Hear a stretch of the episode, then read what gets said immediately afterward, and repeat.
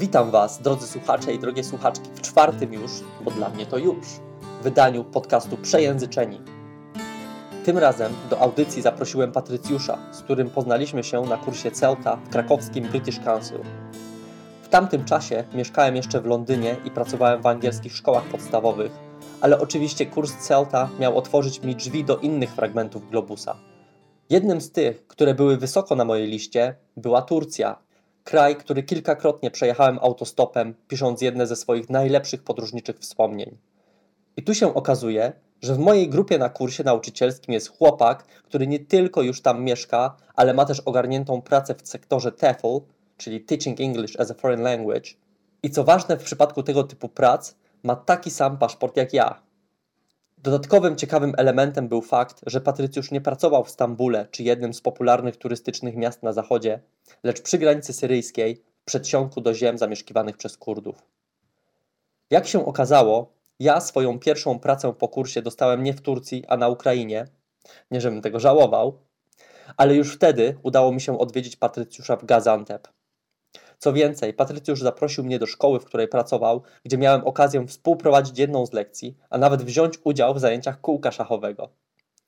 Tego dnia sporo dzieciaków nie przyszło do szkoły, gdyż w mieście uznawanym za stolicę deseru zwanego baklawą odbywało się układanie wielkiej mozaiki według starożytnego wzoru, z baklawy właśnie.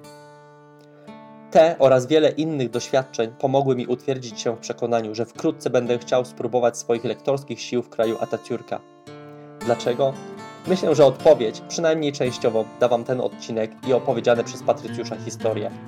Swoją drogą, nie tylko o Turcji będzie, gdyż z moim gościem można porozmawiać o co najmniej jeszcze kilku przejęzyczonych tematach.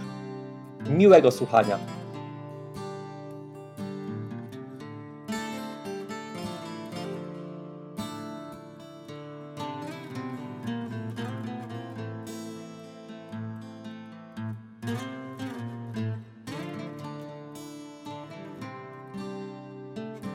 Cześć Patrycjusz. Cześć Michał. E, cieszę się, że udało nam się znaleźć wspólnie czas, żeby porozmawiać. E, bardzo fajnie, bo myślę, że to z tego będzie bardzo ciekawy materiał. E, może zacznę od tego, że poznaliśmy się już dobre kilka lat temu na kursie CELTA British Council, czyli kursie nauczycielskim języka angielskiego. No i chciałbym zacząć od tego, żebyś powiedział, co sprawiło, że się tam znalazłeś na tym kursie. E, konieczność. E, trochę. Najpierw znalazłem się w Turcji, gdzie miałem robić wolontariat, to jest dłuższa historia, ale ostatecznie potrzebowałem po prostu pieniędzy, żeby tam zostawać dłużej. Um, szukając tam pracy, okazało się, że najprostszą chyba metodą najprostszym sposobem, najprostszą profesją tam będzie uczenie angielskiego. No więc zacząłem, zacząłem uczyć w prywatnej szkole na kursach i było trochę pod górę. Myślałem, że papier, dokument mi, mi pomoże. Mhm. A w takim razie, jakie są Twoje wrażenia z samego kursu, jeśli chodzi o tą stronę y, merytoryczną? Co sądzisz o tym kursie? Jak on się dla Ciebie sprawdził? Czy go polecasz? I czy wpłynął, jeśli wpłynął, to jak na Twoją pracę lektorską? Drastycznie wpłynął na moją pracę lektorską. Myślę, y, że wielu ludzi miało podobne odczucia. Ja byłem. Było mi bardzo wstyd za to, za to co robiłem wcześniej na, na, na swoich lekcjach. Wstyd, no. Źle się z tym czułem. A przywrócił mi wszystko dość mocno do góry nogami samo, samo pojęcie o tym, jak to wszystko powinno wyglądać. E, może ludzie, którzy wcześniej mieli jakieś, jakieś doświadczenie głębsze albo wcześniej um, uczyli się, przygotowywali się jako nauczyciele do uczenia angielskiego, um, może nie, przyszedł, nie przeszli aż takiej rewolucji, no ale, ale dla, mnie, dla mnie to było, to było spore, spora zmiana. Mhm. A jesteś w stanie podać kilka przykładów, co, co konkretnie było takie, taką dużą zmianą tutaj? Na pewno ten przeskok na to, na to co się nazywa, co się nazywa polską, tym uczeniem skoncentrowanym na uczniu, czyli, czyli to, żeby dać się wygadać ludziom jak najbardziej, żeby im um, pomóc odkryć um, różne rzeczy, a nie po prostu ładować im wiedzę albo mówić dużo i myśleć, że to będzie fajne, bo oni coś podłapią. To się wydaje teraz takie oczywiste, nie? Ale kiedy pierwszy raz idziesz bez żadnego przygotowywania, właściwie prowadzić jakiś kurs czy jakiś, no, jakiś klub językowy, no to no różnie to wygląda. E, dobrze, a czy uważasz, że ten kurs był e, trudny? Czy ciężko ci było? Tak i nie. On był. Nie był trudny do przejścia, nie był trudny do zaliczenia. Bardzo ciężko było go oblać, jeżeli już je tam dostało. Um, no ale to był miesiąc życia, to była ciężka praca, duży workload. No dobrze. E, a powiedz w takim razie, jak e, potoczyło się Twoje życie zawodowe, no pewnie nie tylko zawodowe, po Celcie? Ok, masz już ten e, certyfikat, ten dokument i co, nie wiem, wracasz do Turcji chyba? Jak tak. to dalej wyglądało? Wróciłem do Turcji, okazało się, że ten certyfikat jednak nie czynił cudów.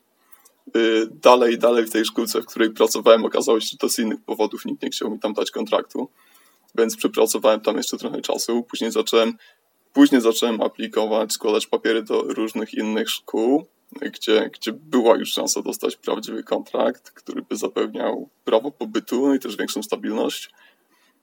E, no i ostatecznie dotarłem, dostałem się do czegoś typu gimnazjum podstawówka też prywatnego w Turcji.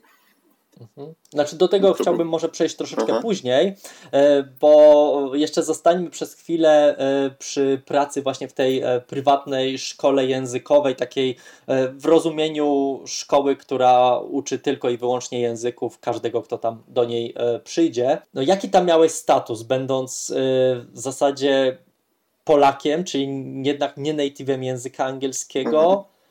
No może od tego zacznijmy. Dobra, miałem status native'a. No właśnie, jak to działa w tej Turcji? Tak, to działa tak, tak samo, kiedy zatrudniałem się już w szkole na pełen etat, gdzie pracowałem później. Yy, moja przyszła menadżerka yy, powiedziała, powiedziała, że no fajnie, bo już od dawna, dawna szukali native'a, więc ja na nią tak spojrzałem, ale, ale pytam, ale zdajesz sobie sprawę, że ja tak nie do końca to jestem native'em. Ona powiedziała, tylko Mayan Herk jest native. Tak, tutaj, tutaj w Gaziantep, nie jesteśmy nawet w Istambule ani w Izmirze, tutaj każdy, kto nie jest Turkiem, jest native'em. Więc chodziło po prostu, nie chodziło o to, że będę mieć y, brytyjską wymowę na przykład. Chodziło o to, że będę tym nauczycielem, który udaje, że nic nie rozumie po turecku i że nic nie umie po turecku i będę, będę tą jednostką, z którą a, uczniowie będą musieć porozumiewać się tylko po angielsku i będą czerpać tą satysfakcję, że byli w stanie porozumieć się tylko po angielsku z kimś. Mhm. Tutaj y, może dodajmy, że y, każdy, kto nie jest Turkiem, jest native'em, ale gdyby przyjechał tam Syryjczyk, pewnie nie byłoby tak łatwo. I w jednej, i w drugiej szkole pracowali Syryjczycy um, z takim samym statusem jak ja. Więc tutaj akurat nie, tutaj nie było, nie było żadnego podskórnego y, nie dyskryminacji czy, czy, czy rasizmu ze względu na to, jak ktoś wygląda albo skąd pochodzi.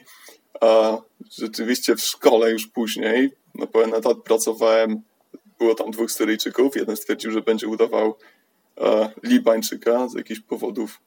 Myślał, że to będzie dla niego lepiej. Obaj musieli, znaczy nie musieli, e, obaj zostali mocno zachęceni do tego, żeby zmienić sobie imiona, więc Abdul Razak przedstawiał się jako Mr. John, żeby było bardziej właśnie amerykańsko-brytyjsko native, aczkolwiek wszyscy wiedzieli, że jest Arabem, że jest Syryjczykiem. Um, ja mam na pierwsze imię Patrycjusz, więc to, to nie mogło przejść, nikt by tego nie wymówił. Na drugie mam Jakub. To znowu było zbyt tureckie, stanowczo za bardzo tureckie, więc zostałem Mr. Jacob. No właśnie, bo istnieje tureckie imię Jakub, tak? Oczywiście pisane inaczej niż po polsku. Jakub, y, pisany przez Y na początku i P na końcu, no natomiast właśnie. wymawiane dokładnie tak samo. Okej, okay, czyli no po prostu jednak byłeś tym nauczycielem o, o wyższym statusie, przynajmniej teoretycznie. O innym statusie, chyba nie wyższym. Nie dostawałem ani więcej pieniędzy. Miałem, miałem pewne, powiedzmy, przywileje, ale niekoniecznie wynikały. Hmm. Okej. Okay. z mojego wyższego statusu, tylko z mojej innej roli. Na przykład, yy, to znowu już mówimy o, o, szkole, gdzie pracowałem później, mogłem chodzić w jeansach. Yy, nie musiałem chodzić w mundurku. Mhm. Yy, mogłem, mogłem mieć trochę zarostu, ale do tego też myślę wrócimy później. No tak, to jest ciekawe. Yy, dobrze, może zanim wrócimy do kontynuacji rozmowy na te tematy, może jednak warto powiedzieć, w jakim miejscu w Turcji byłeś dokładnie i troszeczkę tutaj charakterystyki tego miejsca przedstawić, żeby ludzie sobie mogli lepiej wyobrazić, o czym mówimy, no bo też ta Turcja jest ogromna mhm. i ludzie znają albo kurorty na południu, e, ewentualnie Stambuł, e, to powiedz, gdzie byłeś i, i czym się to miejsce mhm. różni od, e, no albo czym się wyróżnia na tle Turcji Aha. całej jako takiej. Aha. No tak, myślę, że ludzie znają właśnie albo, albo ten turystyczny zachód, albo jeżeli ktoś jedzie tak bardziej yy, w cudzysłowie alternatywnie, to jedzie sobie prosto na, na, na ten egzotyczny, znowu w cudzysłowie wschód do Kurdystanu. Natomiast to miasto, gdzie ja mieszkałem, e, jest akurat pomiędzy jednym i drugim. Jest samym, gdyby podzielić Turcję pionowo na pół i zjechać na sam dół, to tam jest Gaziantep. E, albo inaczej 100 km na północ równo od syryjskiego Aleppo. Um, to już jest miasto centrum, w centrum dalej od morza, dalej od portów, dalej od tej zachodniej tureckości. Yy, czyli jest bardziej konserwatywne. Głosuje się tam raczej na Erdoana. Jest to też ostatnie miasto, jeżeli jechać z zachodu na wschód, tureckim południem, gdzie Turcy są jeszcze większością. Później, później już zaczyna się Kurdystan. Mniej więcej. Um, bardzo takie industrialne miasto, raczej nie turystyczne. Y, bardzo rozwinął się tam biznes ostatnimi czasy, więc jest sporo fabryk. A samo miasto przez jakiś czas było najszybciej rozwijającym się miastem w Turcji. Nie pamiętam teraz, które jest pod względem liczby ludności, ale jest na pewno w pierwszej dziesiątce. Um, co jeszcze jest charakterystyczne? Jest turecką kulinarną stolicą. Turcy są zakręceni na punkcie jedzenia, a na Gaziantep. Gaziantep jest znany wszędzie właśnie z jedzenia, więc um, nie jest specjalnie turystyczny, natomiast jest turystyka wewnętrzna. Turcy przyjeżdżają tam jeść. Zdarza się, że faceci latają na kebab z samego Istambułu i wracają tego samego dnia. E, no jak mówiłem, jest blisko jest blisko Aleppo, więc to, co się zmieniło w ostatnich latach, to była potężna, potężna fala syryjskich uchodźców. Nikt do końca nie wie, ile ich tam jest. Są różne obliczenia. Turcy lubili mówić, że tam połowa miasta, czy jedna trzecia miasta to Syryjczycy myślę, że trochę przesadzali, ale jedną czwartą, jedną piątą już byłbym w stanie uwierzyć. Mm. Dobra, myślę, że to wystarczy, żeby, żeby zrozumieć. Yy o czym w zasadzie mówimy, o jakim miejscu. No i wróćmy teraz e, jeszcze do tej e, prywatnej szkoły językowej. Jak wygląda tam podejście uczniów? Jak wygląda samo uczenie? Czy to się różni od tego, co pamiętasz chociażby z Polski, z bycia uczniem w Polsce, nie wiem, z kursu Celty? Mhm. Jak wygląda edukacja turecka przez pryzmat tych kursów językowych prywatnych? No, pracowałem z dzieciakami i pracowałem też z dorosłymi. Wydaje mi się, że dzieciaki się specjalnie nie różnią od innych dzieciaków. Większość raczej wolałaby grać w piłkę niż tam siedzieć, mhm. więc jest kwestia motywacji. Mhm rodzice posyłają ich ambitnie, te dzieci niekoniecznie rozumieją ambicje swoich rodziców. Y, z dorosłymi, z dorosłymi było inaczej. Myślę, że było inaczej niż w Polsce. Y, Turcy wydaje mi się, że mają dużo więcej słomianego, słomianego zapału i potrafią bardzo podekscytować się czymś albo kimś, a potem to bardzo szybko Y, wygasa i znika, więc sporo ludzi się przewijało, sporo ludzi przychodziło i bardzo chciało i było na wszystkich lekcjach, wszystkich dodatkowych zajęciach, wszystko chciało wiedzieć, a później po prostu się gdzieś rozmywali, kiedy zauważali, że jednak tego angielskiego się nie nauczą 3-4 miesiące, w rok albo dwa. Zresztą to było trochę problematyczne, to, to że szkoła um, twierdziła, reklamowała Y, się tym, że w ciągu trzech miesięcy skaczemy na kolejny level na A1, A2. B1, B2 i tak dalej. Wszystko w ciągu trzech miesięcy, więc właściwie za nie wiem, półtorej roku będziesz na poziomie C1, będziesz, będziesz gadać prawie jak native. To jest zupełnie nierealne. Jeszcze z A1 na A2 powiedzmy może, z A0 na A1 tak, no ale później potrzebujesz coraz więcej czasu.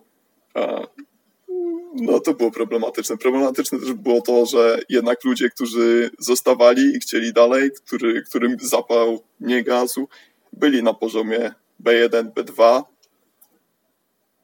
teoretycznie byli oficjalnie na tych poziomach, mieli materiały na te poziomy, natomiast zupełnie nie byli w stanie się porozumiewać na tym poziomie. Też było też bywało mhm. ciężkie. A jak wygląda ich stosunek do nauczyciela? Ponieważ e, no ja kojarzę to takie podejście tradycyjne, że nauczyciel, ten hodża jest kimś ponad, jest wielki respekt. Czy to rzeczywiście tak jest? Tak. I czym się, w czym się to przejawia? W skrócie tak. Yy, przejawia się tym, że wszyscy tytułują cię chodżą. Yy, chodża, właściwie teraz w tym nowoczesnym tureckim jest słowo oretmen, yy, czyli prosty nauczyciel. Chodża to jest to starsze słowo, które też oznaczało wcześniej nauczyciela religii w pewien sposób, jaką, jakąś osobę z większym zrozumieniem duchowym, więc to jest takie starsze, archaiczne słowo, jest ciężarem tego szacunku. No i tak cię tytułują w klasie i poza klasą. Właściwie to było ciekawe, bo y, dozorca w moim w miejscu, w którym mieszkałem, w bloku, gdzie wynajmowałem mieszkanie, facet dobrze dwa razy starszy ode mnie, on też do mnie mówił chodża.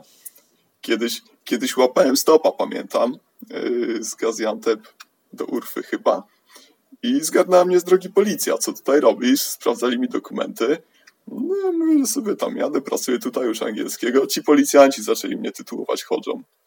Przy okazji bardzo się śmiali, bo powiedzieli, że chodża, chodża nie może łapać stopa, gdzie nauczyciel, nauczyciele tutaj nie łapią stopa, co to w ogóle jest, no ale odwieźli mnie w jakieś inne miejsce, sprawdzili mi wszystkie dokumenty, powiedzieli do widzenia, ale byłem chodżą. E, kilka razy uczniowie i to w Polsce i w Turcji mówili mi, że ja raczej mało wyglądam nauczycielsko, mało zachowuję się nauczycielsko, nie roztaczam takiej aury właśnie wyższości i autorytetu. Um, więc myślę, że byli ze mną trochę luźniejsi niż byliby z innymi tureckimi nauczyciel, nauczycielami, chodżami, ale, ale tak czy owak y, zostawał mi zawsze, zawsze tytuł. No i był, było odrobinę dystansu. No dobrze, i potem e, przeniosłeś się do prywatnego chyba gimnazjum. Ta szkoła to chyba odpowiadała po poziomem polskiemu gimnazjum sprzed tej reformy. No właściwie były tam jeszcze trochę młodsze dzieciaki. To była taka połączona gimnazjum podstawówka. I co się zmieniło e, w tej szkole względem pracy wcześniej na tym kursie językowym?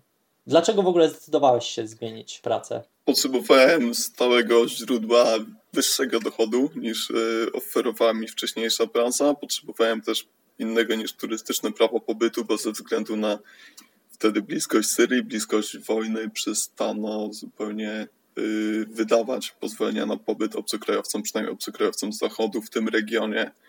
Um,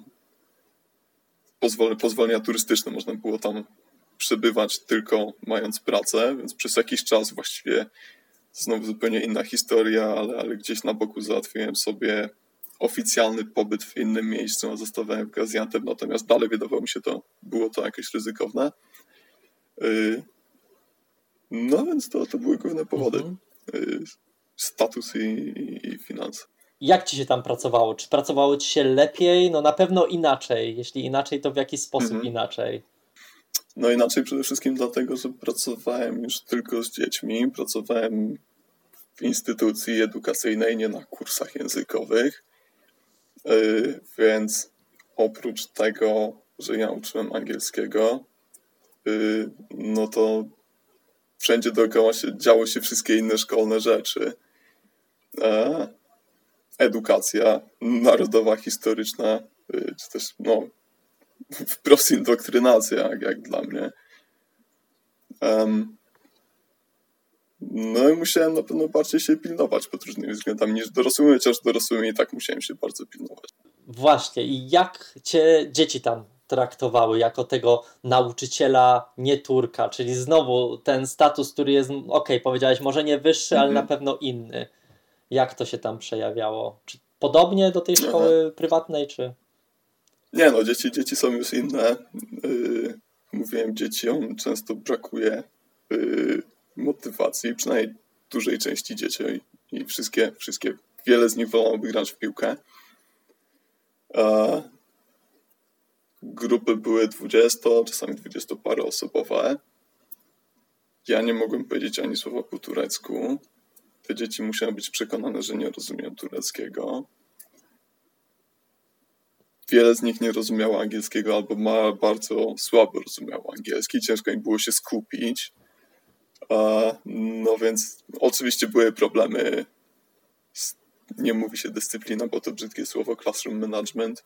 No ale tak wprost po polsku y, z dyscypliną na pewno było trudniej. Mhm. No. Mhm, Okej, okay. a y, jeśli chodzi o Twoje relacje z pozostałymi y, pracownikami szkoły, no głównie nauczycielami, dyrekcją, jak tutaj wyglądały te relacje i też pewnie mogłeś, pracując już w takiej ustabilizowanej placówce, poznać tą turecką, nazwijmy to, etykę, kulturę pracy. Jak ona mhm. wygląda? Pracuje się dużo godzinowo, raczej. Ha. No i tak po prostu jest. Y, Turcy w różnych firmach, fabrykach, biurach często pracują po dobre 60 godzin, ponad 50 tygodniowo. Y, no ja nie miałem tego ciężaru. Ja, ja zwykle po lekcjach wracałem do domu. Y, nie wszyscy mieli tak dobrze. Raczej, raczej ciężko się z tego wymigać.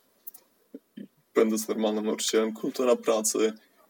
Tak, z jednej strony długo, z drugiej czasami, jeżeli pracujesz tyle czasu, no to, no to niestety musisz, musisz poświęcać trochę jakość no nie jesteś w stanie przygotować na dobrym poziomie tylu lekcji, albo po prostu nie jesteś w stanie pracować na wysokim poziomie tak długo. E, no. Mhm. A też z tego co wiem, e, szkoła, w której pracowałeś, e, była szkołą prywatną, chyba nie najtańszą i chyba cieszącą się niezłą opinią. Mógłbyś coś więcej o tym powiedzieć i też czy wiesz, czym się różni takie nauczanie w takiej szkole prywatnej od nauczania w takiej zwykłej szkole mhm. państwowej, gdzie dzieci, które, których na, rodziców na to nie stać, yy, no po prostu uczęszczają tam, tak? Tak, to była szkoła prywatna.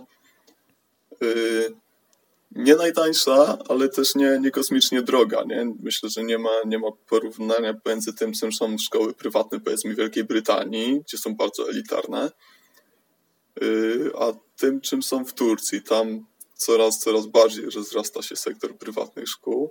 Już nie pamiętam teraz statystyk, ale myślę, że to było, kiedy wyjeżdżałem, to było około 20-30% dzieci, których, które chodziły do prywatnych szkół.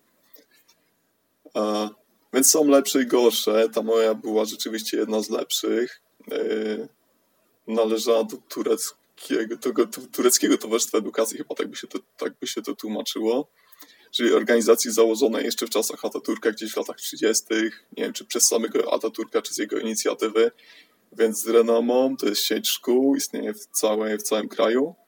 Yy, mają rzeczywiście świetne szkoły w dużych miastach na zachodzie, ta moja, no myślę, że nie stała aż tak, aż tak wysoko poziomem jak te istambulskie czy ankarskie, natomiast na, na tle Gaziantep to była chyba, no walcząca o pierwsze czy o drugie miejsce. E, czy mógłbyś coś e, powiedzieć o rytuałach takiej tureckiej szkoły? Wspomniałeś wcześniej o tym, jak bardzo ważna jest ta edukacja, nie wiem, nazwijmy ją patriotyczna czy historyczna. Patriotyczna, no. No chociażby o tym, jak, jak to wygląda, do czego te dzieci są, nie wiem, zmuszane czy zachęcane. Tak, to co się na pewno dzieje w każdej tureckiej szkole to jest hymn kiedyś wydaje mi się, że jeszcze dawnymi czasy to się, to się robiło każdego ranka i każdego wieczora. Ktoś mi tak przynajmniej mówił. Teraz odśpiew, odśpiewywany jest hymn w poniedziałek rano i w piątek po lekcjach przed wyjściem, więc jest ale wszyscy stoją. Zwykle to jest, zwykle to jest na, yy, na zewnątrz szkoły, czasami na korytarzu, jeżeli pogoda nie pozwala, no i śpiewamy hymn, wszyscy stoją rzędami. Yy, Turcy bardzo poważnie podchodzą do swojego hymnu. Z sercem, te dzieciaki naprawdę śpiewają. Są tam słowa o um, składaniu się w ofierze, chyba tak by się to tłumaczyło. Są później słowa, gdyby lecieć dalej, tego na szczęście nie śpiewamy, ale o wrogu z zachodu, który przychodzi po nas. Yy, to było takie ciekawe. I oczywiście, jeżeli y, któreś mhm. dziecko nie jest pochodzenia tureckiego, to nie jest tutaj zwolnione z tego. Nikt nie jest z tego zwolniony. No właśnie, okej. Okay. Nikt nie jest z tego zwolniony. No ja nie musiałem śpiewać prawdopodobnie dlatego, że nie znam tureckiego. Y, oficjalnie nie znałem tureckiego i nie mogłem pokazać, że znam cokolwiek, nawet hymn. Y, ale musiałem stać na baczność, y, ręce przy boku, czekać na komendę. Zwykle nauczyciel WF-u mówił teraz spocznij. No i wtedy spoczywaliśmy w poniedziałek, wtedy wszyscy się smętnie udawali do klas, a w piątek wtedy wszystkie dzieci no, się pstryki, wszystkie się rozbiegały prosto. To też był bardzo fajny obrazek, kiedy stały tak rzędami i nagle nauczyciel mówi spocznij, one wszystkie biegną, biegną chaotycznie do tych busów. Yy, ciekawostka, kiedy mieliśmy spotkania nauczycieli, konferencje samych nauczycieli, też zaczynaliśmy od hymnu. No nie wyobrażam sobie tego, że w Polsce konferencja nauczycielska, wszyscy przychodzą z kawką, z herbatką, ale na początku wstajemy na baczność i śpiewamy Mazurek Dąbrowskiego, natomiast w Turcji z pełną powagą wszyscy odśpiewywali hymn przed konferencją. Niesamowite. No to szkoła, w której uczyłem, jak wspomniałem, była założona przynajmniej z, z inicjatywy, jeżeli nie wprost osobiście przez Ataturka, więc kult Ataturka jest w Turcji wszędzie bardzo mocny, chociaż ostatnio trochę blednie. Natomiast w tej szkole jest jeszcze powiększony razy dwa. Ataturk jest wszędzie. Kiedyś, kiedyś liczyłem wszystkie podobizny Ataturka w mojej klasie. No, oczywiście stoi jeden nad tablicą, jeden na biurku. Jest Ataturk Koszesy, czyli kącik Ataturka w każdej klasie, gdzie, gdzie jest rozpisane jego życie całe. Yy, naliczyłem ponad 30, nie pamiętam dokładnej liczby, ale ponad 30 Ataturków yy, w klasie, w, róż, w różnych miejscach i w różnych kątach. Yy, no, no to był kult graniczący no, wprost z jakimś bałwochwalczym uwielbieniem religijnym. Te piosenki, które, które śpiewaliśmy, ja na szczęście nie śpiewałem, y, no ale tak, no, miały wprost taki wydźwięk religijny, czy, czy pisanie jakichś listów do Ataturka. No. To, co powiedziałeś, że kurt Ataturka z jednej strony jest ogromny, z drugiej strony trochę ostatnio blednie, pomyślałem o tym puczu, przynajmniej tak to jest oficjalnie yy, nazywane, mm -hmm Turcji, który y, jakby odbył się w trakcie po, Twojego pobytu i z tego co wiem, tak. też dość mocno wpłynął na szeroko rozumiany sektor edukacyjny. Czy mógłbyś coś mhm. więcej na ten temat powiedzieć? No, wpłynął w ten sposób, że yy, no, ta organizacja, która miała prawdopodobnie stan rzeczywiście za puczem, duża część jej działalności to była edukacja za granicami. Mieli szkoły no, dookoła świata, w państwach typu Pakistan, Nigeria, Korea, mieli jakieś w Polsce, no praktycznie wszędzie mieli dużo szkół w Turcji. A więc kilka prywatnych szkół się automatycznie zamknęło. Zamknął się jeden z uniwersytetów w Gaziantep i cała masa uniwersytetów w Turcji.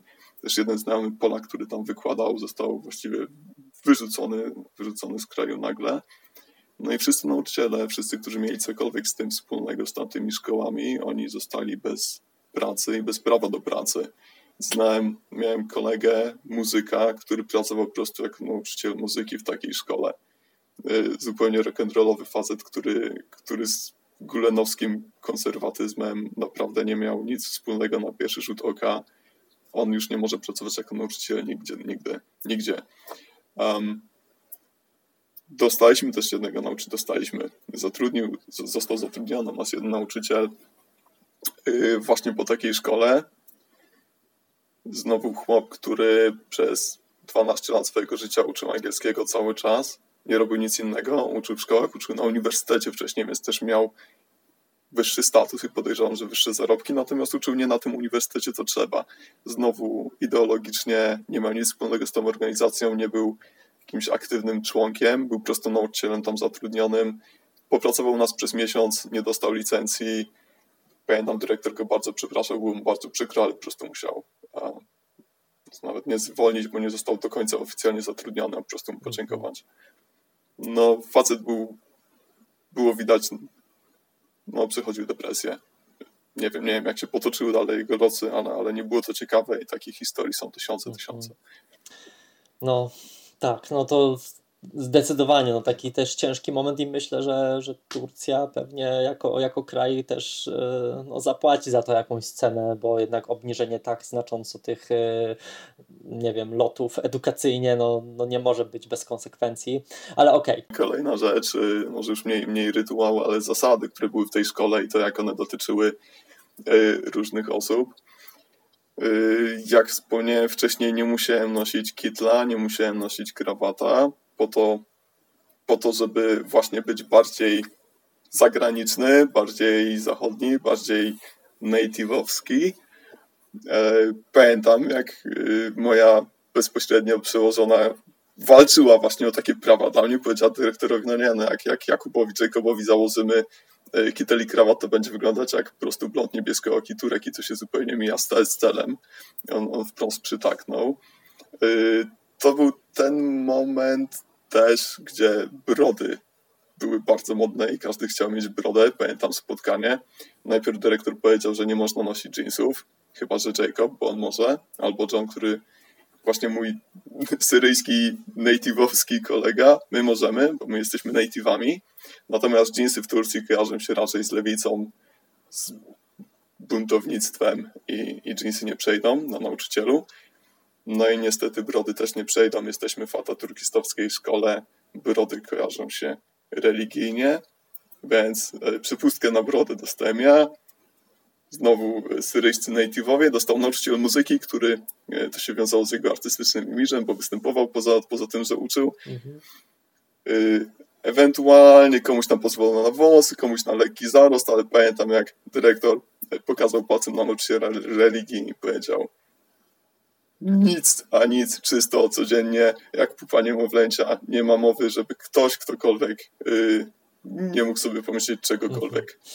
Niesamowite. Być czysto ataturkistowsko, zachodnio mhm. wygolony. Przejdźmy dalej. To poza pracą zarobkową organizowałeś też y, wymiany językowe albo tandemy w Gaziantep, czyli w miejscu, gdzie mieszkałeś. Y, nie wiem, jaka tam mm, dokładnie była idea, czy mógłbyś ją przybliżyć i też opowiedzieć, kto tam przychodził na te spotkania. Tak, zorganizowałem grupę, która się nazywała Language Exchange Club Gaziantep. Y, była wymiana językowa, to nie były tandemy. Polegało to po prostu na tym, że zbierała się grupa ludzi, przez jedną godzinę mówiliśmy po angielsku, przez jedną godzinę po turecku albo na odwrót. Um, chodziło o to, żeby, żeby był miks ludzi, żeby część to byli tureccy nativi, część to ludzie, którzy nie znali tureckiego, znali angielski, chcieli, ale chcieli poznawać turecki. Um, no, to było duże spektrum, było ciekawe, bo mieliśmy Turków, głównie studentów, ale też mieliśmy starsze, troszkę starsze osoby. Y, które już normalnie pracowały, ale, ale chciały, chciały opanować angielski. Mieliśmy dużą grupę międzynarodowych studentów, czasami z wymian, z krajów europejskich. Mieliśmy studentów z Afryki, z różnych krajów Bliskiego Wschodu czy Azji. No, taki, taki dobry mm -hmm. I czy według Ciebie takie wymiany to jest skuteczny sposób nauczenia się języka? Jak myślisz, jaki był progres y, osób, które tam przychodziły? Oj, yy, to zależy. Mm -hmm. znaczy myślę, okej, okay, tak najprostsza odpowiedź, myślę, że to jest skuteczny sposób, jeżeli jest czymś wspomagany, albo jeżeli coś wspomaga. E, myślę, że stosunkowo ciężko jest, żeby ktoś opanował język tylko uczęszczając na takie wymiany, ale później jeszcze zależy, zależy wszystko bardzo od tego, od, od miejsca, z którego startujemy. Czy chcemy się uczyć języka od podstaw, to właściwie nie ma szans, bo no, trzeba coś, trzeba już coś mówić, żeby zacząć w ogóle taką wymianę. Um, od motywacji no i od tego, jak takie wymiany są prowadzone, bo, bo widywałem takie kluby prowadzone zupełnie amatorsko, gdzie ktoś przychodził yy, no i praktycznie gadał przez godzinę znowu. Um, no ja próbowałem to prowadzić jak najbardziej profesjonalnie, z, angażując yy, cały mój arsenał yy, różnych trików i metod celtowskich, nauczycielskich. No i próbowałem też na turecki czas. Wiadomo, nie prowadziłem tureckiej godziny, ale, ale ludzie, którzy prowadzili, e, konsultowali to ze mną, ja próbowałem im pokazywać, jak to robić, więc myślę, że stało to na całkiem dobrym poziomie. E, co mnie bardzo cieszy, znalazłem kilka osób, które naprawdę chciały tam chodzić, które były bardzo wytrwałe, więc te spotkania dalej się odbywają, są prowadzone, jest, jest dość mocna grupa ludzi. I rzeczywiście y, kilka osób, kilka osób widzę, no, bardzo duże efekty, bardzo duży progres w ich języku. Fakt, część z nich chodziła na różne kursy, wspomagała się jeszcze innymi metodami, no ale, ale, ale myślę, że to może być skuteczne. Tak, pamiętam, że opowiadałeś mi o jednej dziewczynie, która była tak zdeterminowana, żeby potem wyjechać chyba na jakiś wolontariat i ona dość aktywnie brała mhm. udział i chyba się jej udało. No tak, i z nią było, z nią było ciężko na samym początku, bo naprawdę mówiła bardzo, bardzo słabo. Tłumaczyła właściwie każde słowo powoli, no po, po kilku miesiącach, po roku yy, no, dała radę, dała radę pojechać na ten wolontariat, zostać liderką grupy wolontariuszy z Zachodu. No i właśnie też wspomniałeś, że e, z jednej strony część tych spotkań odbywała się oczywiście po angielsku, czyli to była część, w której ty bardziej mogłeś dawać niż brać dla siebie, no ale ty tak. właśnie e, również e, uczyłeś się, nie wiem czy mogę wręcz powiedzieć, że nauczyłeś się tureckiego. Czy mógłbyś opowiedzieć o swoim doświadczeniu uczenia się tego języka, no i trochę go też przybliżyć z tej własnej perspektywy? Język jest absolutnie fantastyczny. Jestem wielkim fanem tureckiego. Myślę, że to jest jeden z lepszych, łatwiejszych języków, jeżeli, jeżeli ktoś chce uczyć się języka na własną rękę. Turecki jest bardzo logiczny, bardzo matematyczny. Yy, zasady po prostu działają. Jest zasada, aplikujemy ją i ona działa. Mamy chyba 12, 12 nieregularnych czasowników i tyle, tyle nieregularności ale jest przy tym złożony. To znaczy jest dużo form gramatycznych, różne rzeczy można wyrazić na tysiąc sposobów y, gramatycznie. Można żonglować słowami, można je przekładać tak jak w polskim, czy, czy rosyjskim, czy w łacinie chyba też można. Więc dla mnie jako Polaka hmm, Myślę, że było łatwiej na pewno niż, niż e, byłoby komuś, kto, kto mówi tylko po angielsku. Wiele z tych form, ja wcześniej uczyłem się rosyjskiego, więc nie, nie byłem w stanie dostać żadnych materiałów do, do nauki tureckiego po polsku, natomiast znalazłem całkiem sporo, sporo po rosyjsku. I czasami czytałem, czytałem opis jakiejś struktury gramatycznej, tego jak to działa po angielsku, po prostu tego zupełnie nie rozumiałem, natomiast kiedy przeczytałem to po rosyjsku, no to się okazywało, że to jest wprost odpowiednik jakiegoś tam rosyjskiego im, imię słowu i nagle, nagle, nagle klikało. Um, no poza tym, że jest łatwy, poza tym, że jest ustrukturyzowany i logiczny, no turecki jednak jest językiem nieindoeuropejskim, czyli trudność, trudność to jest to, że jest inaczej zbudowany, końcówki, wszystko się opiera na końcówkach, to wszystko wygląda na początku bardzo skomplikowanie, ciężko, natomiast szybko wchodzi w krew. No i trzeba sporo słów spamiętać, jednak kiedy zaczynamy angielski, już nie wspominając o językach słowiańskich, no to jest dużo słów, które są podobne. Nie wiem, numerki po angielsku brzmią podobnie, członkowie rodziny brzmią podobnie, po turecku bardzo mało rzeczy brzmi podobnie, więc trzeba, trzeba wszystko zapamiętać. Mhm. Jak w takim razie pomagała Ci ta wymiana językowa? Czy na etapie, kiedy organizowałeś te wymiany, Ty już mówiłeś po turecku? Czy to byłeś początkującym wtedy? Na jakim byłeś etapie i na ile Ci to pomogło? E, no byłem gdzieś pomiędzy, myślę, dalej jestem pomiędzy, nie, nie powiedziałbym, że mówię biegle po turecku na pewno, natomiast no, jestem w stanie się porozumiewać właściwie na myślę. Te, teraz już trochę mniej, bo miałem, miałem jakiś czas przerwy, ale w miarę na każdy temat. Czasami coś powiem niekoniecznie poprawnie, czasami nie w taki sposób jak native, ale, ale jestem w stanie się dogadać, być rozumianym i raczej rozumieć. Yy... Czy ta wymiana mi pomogła? Tak. Tak, to był, to był właśnie yy, ten, ta przestrzeń, gdzie rzeczywiście mogłem się cały czas dogadywać po turecku no, w szkole miałem zakaz rozmawiania po turecku. Mogłem po cichu tylko gdzieś w kącie rozmawiać z innymi nauczycielami, kiedy nikt nie słyszał. Um, wielu, większość moich znajomych jednak znała angielski w Turcji, a nawet jeżeli nie zna go aż tak bardzo, to koniecznie chcieli ze mną mówić po angielsku, żeby, żeby sobie ćwiczyć. Więc fajnie było mieć tą przestrzeń, gdzie był tylko turecki. Właściwie poza łapaniem stopa i gadaniem z kierowcami po turecku, yy, no chyba, chyba tam najwięcej rzeczywiście mogłem mówić. Mhm. Dobra, super. I teraz tak, y, skoro już rozmawiamy o językach, których się uczyłeś, rozmawialiśmy już trochę o angielskim, o tureckim. Wiem, że uczyłeś się również języka rosyjskiego. Czy mógłbyś opowiedzieć y, o tym, w jakich okolicznościach y, się go uczyłeś? Jaka była ta twoja przygoda z rosyjskim? No, przezimowałem, przezimowałem jeden rok na Syberii. Też dłuższa historia, jak się tam znalazłem tak, uczyłem się rosyjskiego w Tomsku, w samym, w samym sercu Syberii przez, przez kilka miesięcy, gdzie jeżeli chodzi o rosyjski, to Polakowi w zupełności wystarcza. Czy mógłbyś więcej powiedzieć o tym, jakiego typu był ten kurs języka rosyjskiego y, i jak oceniasz mm -hmm. jego skuteczność? To był kurs na uniwersytecie, taki zorganizowany trochę indywidualnie pode mnie, gdzie sam byłem w stanie wybrać sobie, na jakie zajęcia chodziłem.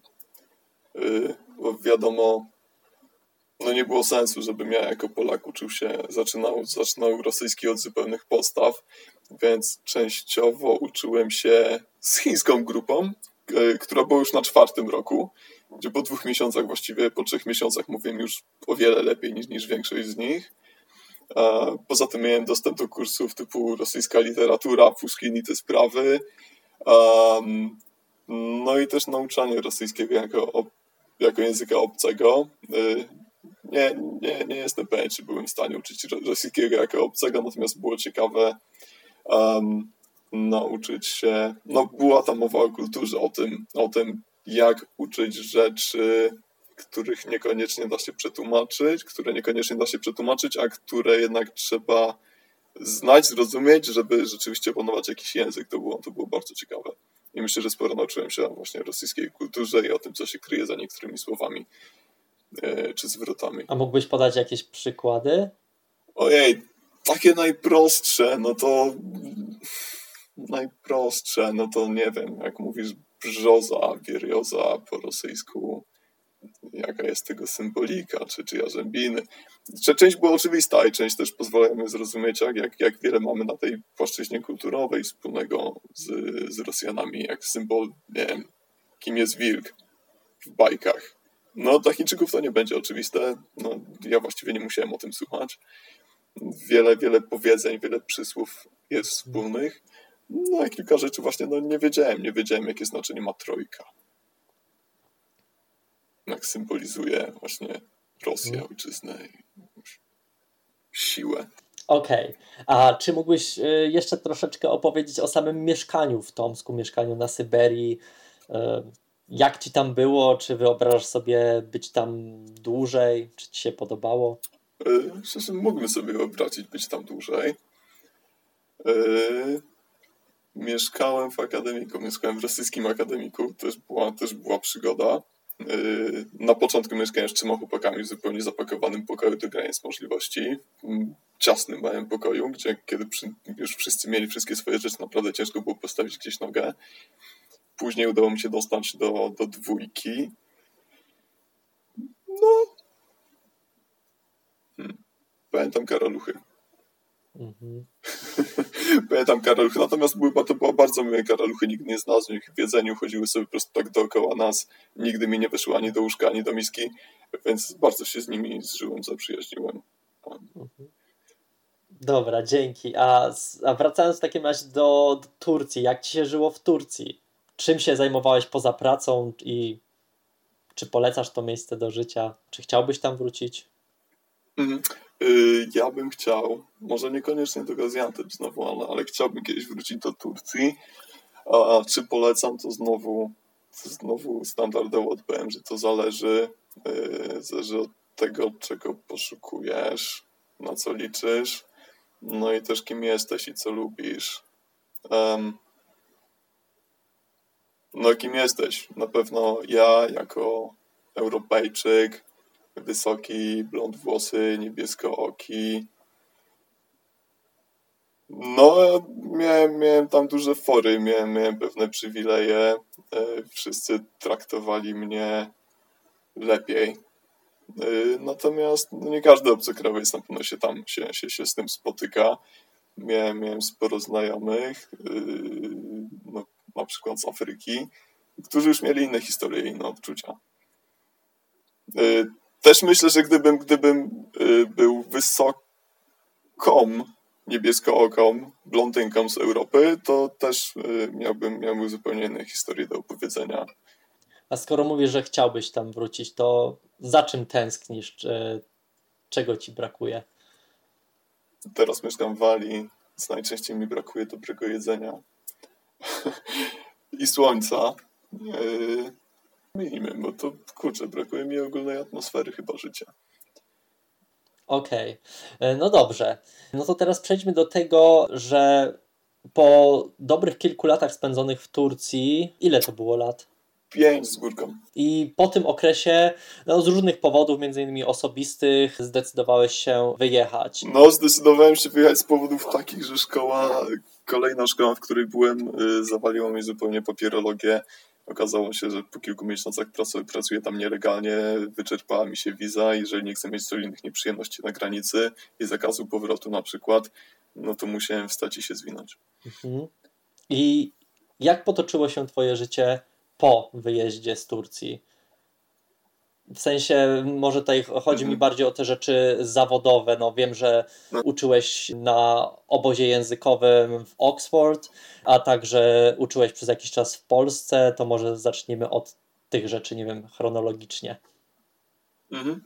Yy, no tak, przyjechałem, wróciłem do swojego, do Ustronia, do swojego miasteczka. Yy, uczyłem tam szkole językowej znowu przez jakiś czas, chyba niecałe dwa lata. W międzyczasie raz na obozie językowym w Oxfordzie przez półtorej miesiąca, zdaje się. No, to był duży przeskok. E, przyjechać z Turcji, czyli kraju bardzo innego, z miasta Gaziantep, nagle wrócić do swojego 12 czy 15 tysięcznego ustronia, gdzie pracuję znowu z Polakami, z ludźmi, no, których rozumiem na każdym poziomie, gdzie nagle okazuje się, że w grupie mam y, koleżankę z klasy, ze szkoły gdzieś, no właściwie tam każdy, każdy zna każdego, albo każdy zna kogoś przez kogoś, albo każdy ma wspólnego y, wujka czy kuzyna. No, było, było inaczej. Na pewno to, że mogłem porozumiewać się też po polsku yy, z ludźmi, to zupełnie, zupełnie inna dynamika się pojawiła. A jak się y, różniło w Twoim odczuciu to uczenie w Polsce od uczenia wcześniej w Turcji? No, było na pewno bardziej demokratycznie w klasie. Y, tym bardziej, że ja znowu jestem mało nauczycielski, więc y, no, tam w Turcji byłem chodzą. Tutaj w Polsce każda grupa, którą dostałem, tak na początku jeszcze się szczypała, czy mówić do mnie pan, a potem bardzo szybko przestawali i wszyscy przychodziliśmy na ty. Um, myślę, że było mniej y, było mniej właśnie takiego słomianego, chociaż oczywiście też w Polsce to jest, ale, ale mniej ludzi przychodziło bardzo nagrzanych, a potem szybko znikało. Um, no i było mniej min musiałem, nie musiałem aż tak uważać na to, żeby wiadomo, że raczej, raczej w dobrym tonie jest chyba w takich sytuacjach jak, jak klasa unikać jakichś głębszych dyskusji na tematy polityczne czy wchodzenia na, na religię. Um, no ale jednak, jednak trochę można i jest to dużo mniej, dużo mniej niebezpieczne niż w Turcji. Mhm. Może dodajmy, jakiego typu było to uczenie w Polsce, jakiego typu placówka to była bo to też jest istotne. Czy to... to były znowu, to były znowu prywatne, prywatne kursy, prywatna, prywatna szkoła, gdzie miałem kilka grup dzieciaków, które przychodziły po lekcjach, e, na kilka grup dorosłych. A głównie to były projekty finansowane przez Unię Europejską, gdzie, gdzie ludzie e, już po 20-25 roku życia mogli, mogli się uczyć angielskiego. Mhm. No dobrze, no i mówisz, że również w międzyczasie zdarzyło Ci się e, wyjechać e, do Anglii w charakterze właśnie nauczyciela na takie letnie intensywne kursy. Tak, Opowiedz o swoim doświadczeniu tych kursów, no bo to wydaje mi się, że to jest kolejne nowe uniwersum, spektrum, po prostu zupełnie inne miejsce w spektrum. No tak, obóz w Oksfordzie. Yy, nigdy sobie nie myślałem, że będę uczyć angielskiego w Oksfordzie. Yy, obóz językowy. Raczej, raczej dla bogatszych dzieci. No, może powiedzmy jeszcze ta część, ta część, która tam przyjeżdżała z Europy, powiedzmy z Francji, z Włoch, to jeszcze mogła być jakaś klasa średnia, natomiast był miks dzieciaków ze wszystkich stron świata. Jeżeli ktoś był w stanie pozwolić sobie na taki wyjazd z kraju typu Uzbekistan, no to wydaje mi się, że tam w takim Uzbekistanie to pochodził z rodziny, która już, już stała gdzieś wyżej. No bardzo ciekawy miks, bardzo, bardzo ciekawe było obserwowanie interakcji wszystkich dzieciaków y, o różnym podłożu kulturowym, różnych doświadczeniach, też z różnych warstw społecznych. No, co było ciekawe, no właśnie, że Polak uczył ich angielskiego. Y, też były dzieciaki, młodzież, które przyjeżdżały, część z nich przyjeżdżała, no już była starsza i przyjeżdżała uczyć się wyspecjalizowanego angielskiego, nie wiem, medycznego, czy takich, czy, czy, czy mm, jak to po polsku, jakichś zdolności uniwersyteckich, y, czegoś, co im pomoże w wyższej edukacji, więc uczyłem rzeczy y, bardziej skomplikowane. Ktoś kiedyś powiedział, to chyba, chyba mają ulubione y, stwierdzenia na temat, na temat uczenia, że nauczyciel od ucznia różni się tym, że nauczyciel przerabia lekcję dzień wcześniej. Więc to było dokładnie to. Więc uczyłem um, interpretowania wykresów po angielsku w jakimś takim naukowym prawie języku. Nigdy nie miałem o tym pojęcia. No, dzień wcześniej przerabiałem materiały i przychodziłem. E, no i też to było ciekawe, e, że wszyscy nauczyciele angielskiego nie byli native'ami, natomiast wszyscy inni prowadzący byli pochodzili z Wielkiej Brytanii. Co jeszcze mógłbyś powiedzieć o takich kursach? Czy uważasz, że to jest dobry pomysł e, dla, żeby wysłać dzieci pod warunkiem, że kogoś jest na to stać? Dzieci się dobrze bawiły, młodzież się dobrze bawiła, yy, na pewno. Szczerze mówiąc, nie wiem, ciężko mi jest określić po tak krótkim okresie, nie wiem na ile one wyniosły rzeczywiście tych zdolności, umiejętności, yy, na ile nauczyły się tych wszystkich uniwersyteckich yy, różnych rzeczy. Myślę, że sporo mogły się nauczyć po prostu rozmawiając między sobą, gdzie miały grupę Y, rówieśniczą, gdzie rzeczywiście no, musieli się porozumiewać po angielsku z większością, bo nie mieli żadnego innego wspólnego języka, licząc sporej grupy Rosjan chyba. Um, no i myślę, że to też im otwierało, może jeżeli, jeżeli to nie były dzieciaki, które już miały te klapki otwarte, no to, że właśnie mogły się przesocjalizować w takiej bardzo międzynarodowej grupie. Um, no na pewno ciekawe doświadczenie dla nich. Myślę, że znowu to, to zależy od tego, kto konkretnie tam jedzie, e, z jakim nastawieniem, z jakimi oczekiwaniami. Myślę, że może to mieć sens, na pewno nie ma sensu w każdym przypadku. Mhm. No mówisz, że to jest ciekawe doświadczenie dla tych uczniów, e, a jak dla nauczycieli? Jak to było dla ciebie? Jak ci się tam pracowało? Dobrze. też, też dobre doświadczenie to było na pewno też coś, e, co dobrze wygląda w CV. Uczenie na jakichś znowu umiejętności uniwersyteckich na poziomie teoretycznie C2 w Oxfordzie. E, znowu było, było ciężko pod względem mm, ilości natłoku pracy. Nie uczyliśmy tam tylko angielskiego, ale też opiekowaliśmy się tymi dzieciakami. Musieliśmy mieć pewność, że nie robią jakichś absolutnych głupot, że nie są w niebezpieczeństwie, że są, że są z powrotem w domu, y, że idą w rządku i nikt się nie zgubi w mieście na wycieczce. Y, no ale myślę, że tak samo dla nas. Byliśmy grupą ludzi z różnych części świata, y, z różnymi doświadczeniami, zwłaszcza ci nauczyciele angielskiego, y, wciśnięci naraz takie bardzo intensywne, intensywny czas w takie środowisko i dobrze się mogliśmy poznać, nawiązać fajne znajomości. No, powtórzyłbym chyba coś takiego, gdybym mógł. Mhm. No właśnie, i w zasadzie po e, Twoim pobycie w Polsce, mówiłeś około dwóch lat, e, uczyłeś w Polsce, w międzyczasie właśnie w Anglii. Co robisz obecnie? W paru słowach, no bo wiem, że aktualnie nie uczysz. Jak, jak tam się Twoje losy potoczyły dalej? Nie, nie uczę aktualnie. Aktualnie jestem w Walii. Mm, paradoksalnie znowu nie byłoby niemożliwym, żebym gdzieś tutaj uczył. Um, bo są, są instytucje, są rzeczy typu właśnie takie obozy, tylko działające przez cały rok. Są ludzie, którzy przyjeżdżają do Wielkiej Brytanii uczyć się angielskiego, ewentualnie można kombinować przez internet. No ale chyba chciałem, chciałem spróbować czegoś innego. A też wydaje mi się, że kiedy uczyłem angielskiego, to co mnie bawiło najbardziej, to co dawało mi najwięcej satysfakcji, to była właśnie praca. Mm, pracowałem w programach na przykład y, dla uchodźców, też robionych przez NGOsy, czy na przykład na takiej wymianie językowej, to, to że widziałem, że ktoś rzeczywiście mm, uczy się i jest w stanie iść gdzieś dalej y, w życiu. Chyba to właśnie pomaganie ludziom w jakiś sposób.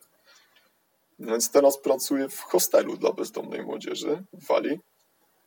No i myślę, że chciałbym przyszłościowo iść gdzieś w tym kierunku, w tym sektorze. Teraz jeszcze jestem na dość podstawowej posadzie, no ale kombinować coś y, z hmm, jakimiś pracami społecznymi, terapią uzależnień, może, może w tą stronę.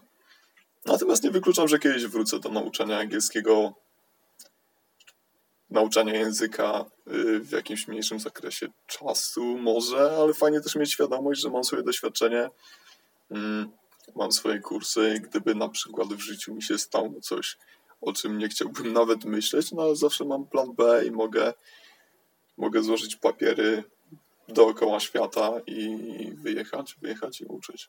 No dobrze, i e, kończąc, chciałbym też poinformować naszych słuchaczy, że ty też masz jakąś obecność w sieci, ponieważ będąc w Turcji prowadziłeś bloga.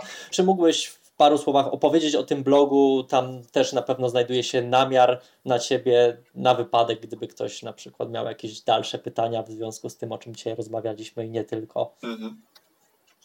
Wydaje mi się, że można się ze mną skontaktować przez ten blog. Um, mój blog. No tak, tak, próbowałem. Miałem krótką przygodę z blogowaniem. Jest tam, jest tam kilka wpisów, gdzie, gdzie głębiej opisywałem jakieś różne, różne rzeczy, które się działy w Turcji, różne moje spostrzeżenia, obserwacje i sytuacje. Yy, długo już tam nie zaglądałem, ale blog nazywa się Bliższy Wschód. No, jeżeli ktoś jest ciekawy, to może zajrzeć. Yy, sam nie wiem w sumie, co czuję na temat tego bloga teraz, ale ale chyba się go nie wstydzę aż tak, żeby on nie A myślisz, że jeszcze będziesz robił coś e, podobnego w przyszłości, bliższej, dalszej? Nie wiem, nie mam pojęcia. Na dzisiaj nie planuję. Dobra.